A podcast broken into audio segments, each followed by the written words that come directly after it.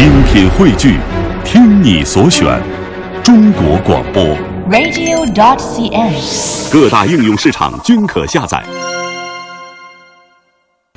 接下来的第四站呢，我们去到的是南京。虽然如今有千余年历史的云锦已经被作为各种时尚用品而广为大众所熟知，但是真正的云锦制造技术却是一直藏在深闺之中，不轻易示人的。特别是云锦手工挑花的技艺，更是作为了云锦制造的最高机密，从不为外人所知。最近啊，南京云锦博物馆内一场记忆中的老民俗、指尖上的老技艺的活动，将这个最高的机密首度示众。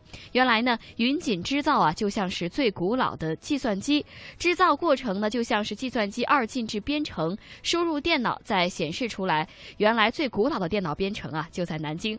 那么现场呢，织锦师徐爽用了很多长棍在云锦上上上下下穿梭排列，丝毫看不出在织布的感觉。他说呢，这就是挑花技艺。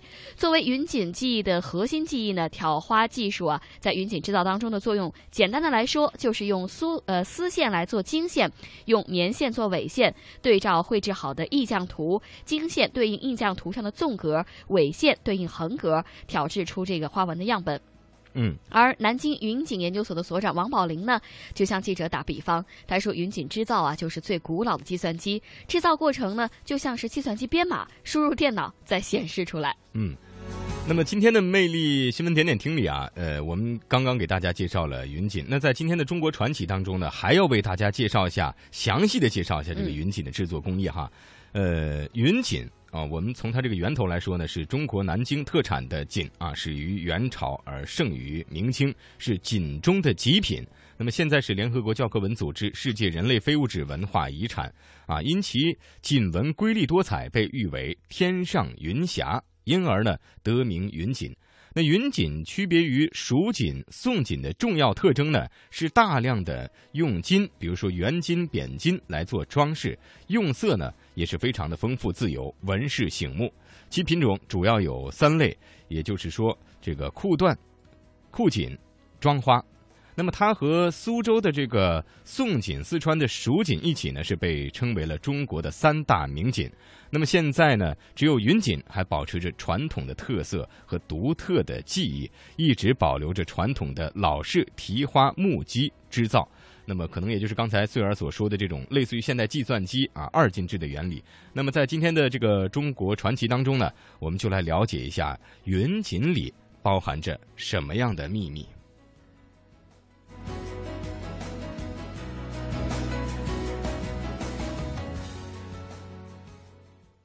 云锦与成都的蜀锦、苏州的宋锦并称中国三大名锦。云锦位于首位。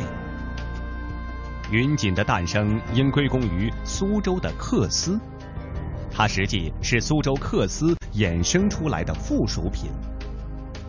东晋末年，大将刘裕北伐。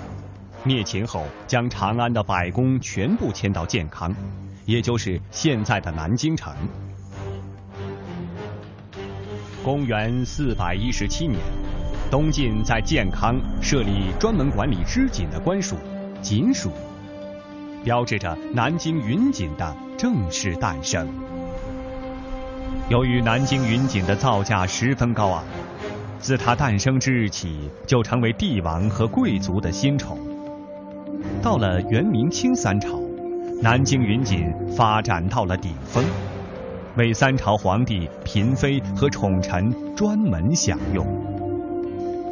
南京是六朝古都，清顺治二年，即公元一六四五年，都城虽然设在北京，却还把制造御用云锦的皇家机构设在了南京，称为江宁织造府。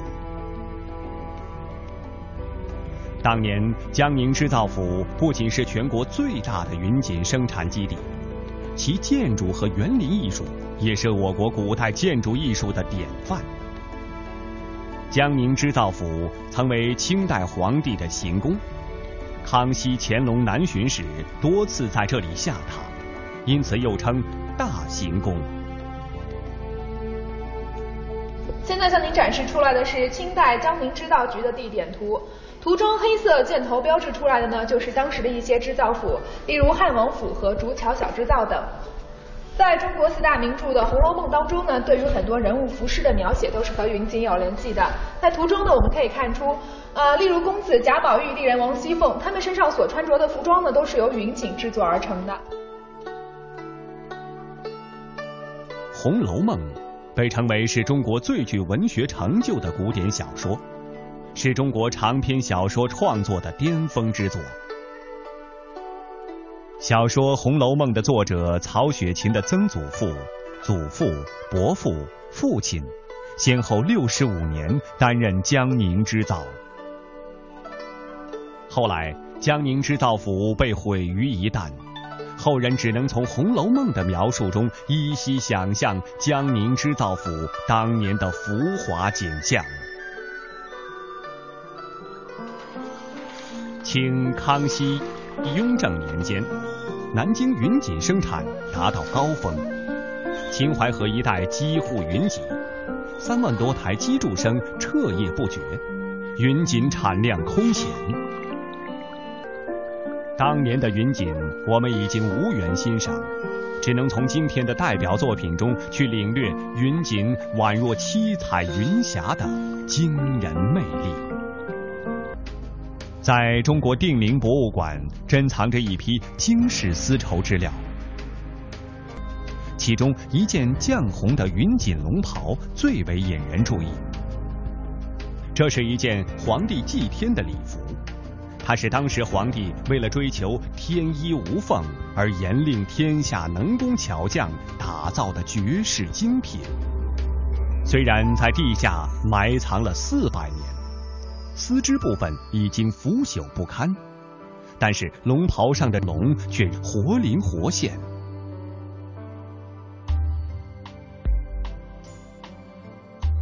这些龙同样是丝织物品，为什么能长寿呢？专家经过科学分析，终于弄明白了，原来这龙是用金线和孔雀羽毛织造而成。为了再现古代云锦的神奇制作工艺，专家们决定复制这件龙袍。专家们找到了龙袍的产地——南京云锦研究所。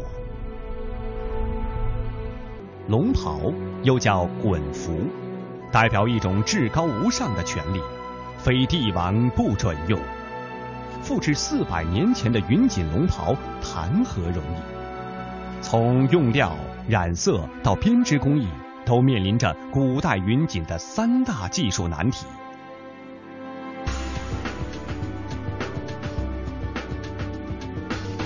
这个技术要求是指龙袍的用料工艺。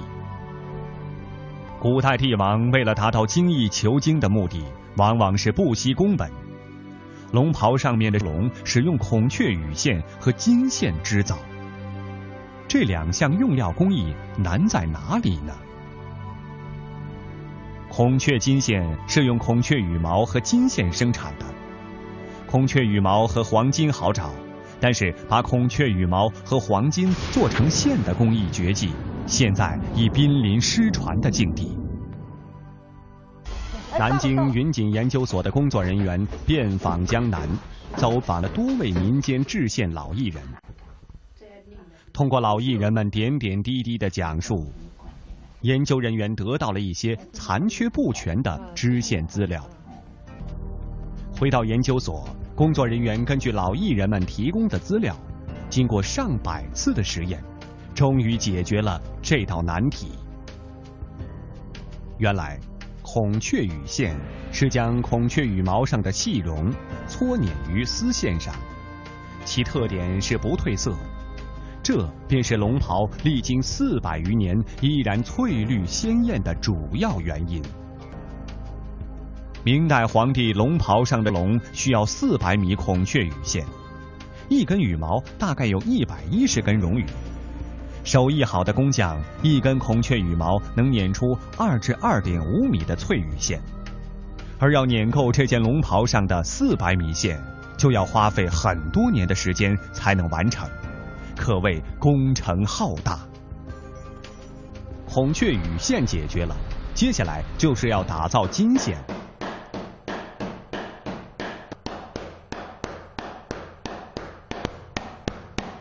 先把金叶加入乌金纸内捶打成金叶，经过千百万次的捶打，工人靠手的感觉调换角度，凭练就的技巧使金叶慢慢伸展。经过默契的配合，金叶终于成为金箔。制好的金箔只有零点一二微米厚，轻微的呼吸就可以吹走。再经过背光、切丝。就成为了可以织成云锦的扁金线了。孔雀羽线和金丝线通过复杂的制作工艺，才能把这龙所需要的材料准备好。可接下来的技术难题又出现了：怎样才能展现龙袍至高无上的威严呢？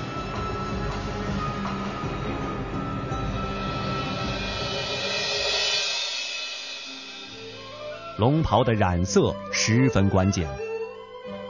在明朝，皇帝非常崇尚大红色，也就是中国红。龙袍的主色调多用大红。但是四百多年前的中国还没有化学染料，而复制必须尽可能的还原明朝当时的工艺，否则就失去了复制的意义。那么究竟该用什么染色？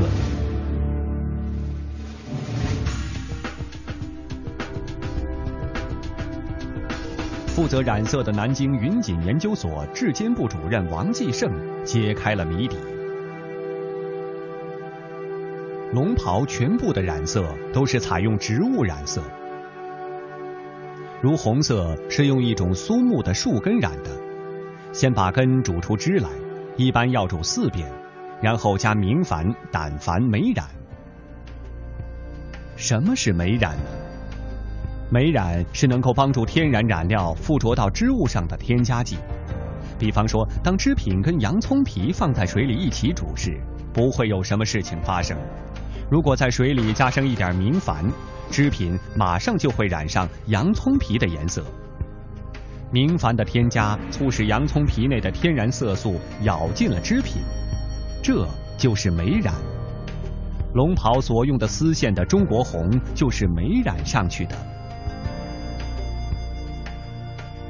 现在我给大家做个试验，在明代，皇帝的龙袍还颜色，就是用这种榛子果染成的，它是通过霉染方法染成的，呃，黄颜色。除了中国红以外，还需要其他的颜色才能让龙鲜活起来。黄色是用栀子果染的，蓝色以板蓝或马蓝叶子发酵后染的。只要染出了红、黄、蓝三原色后，其他颜色就简单了。比如绿色是皇家蓝生成的。明代的植物染色技术非常纯熟，这种染色技术的优点是除菌性好，对人体无害，还很环保。看来一切准备就绪了，可是第三个技术难题又出现了。那么，如何让织手在色彩鲜艳的锦面上用孔雀金线编织成龙呢？这就涉及到挑花结本和通经断尾的编织技术。被古人称作“寸锦寸金”的云锦，是用五点六米长、四米高、一点四米宽的大花楼木质提花机。由上下两人配合操作生产出来的。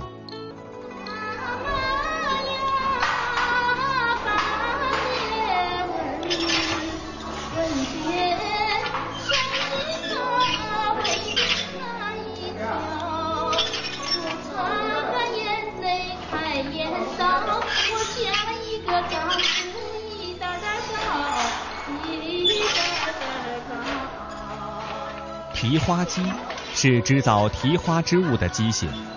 我国古代能制造五彩缤纷的云锦，和提花机的发明和使用是分不开的。据介绍，由南京云锦艺人创制于十五世纪的云锦大花楼木织机，是我国古代数宗提花机中最复杂、最奇特、最完美的。云锦的织造工艺非常精妙。提花机的生产工序充分体现了我们祖先的聪明才智。挑花结本，用古老的绳索绳记式的方法，把花纹图案色彩转变成操作步骤，在上机进行织造。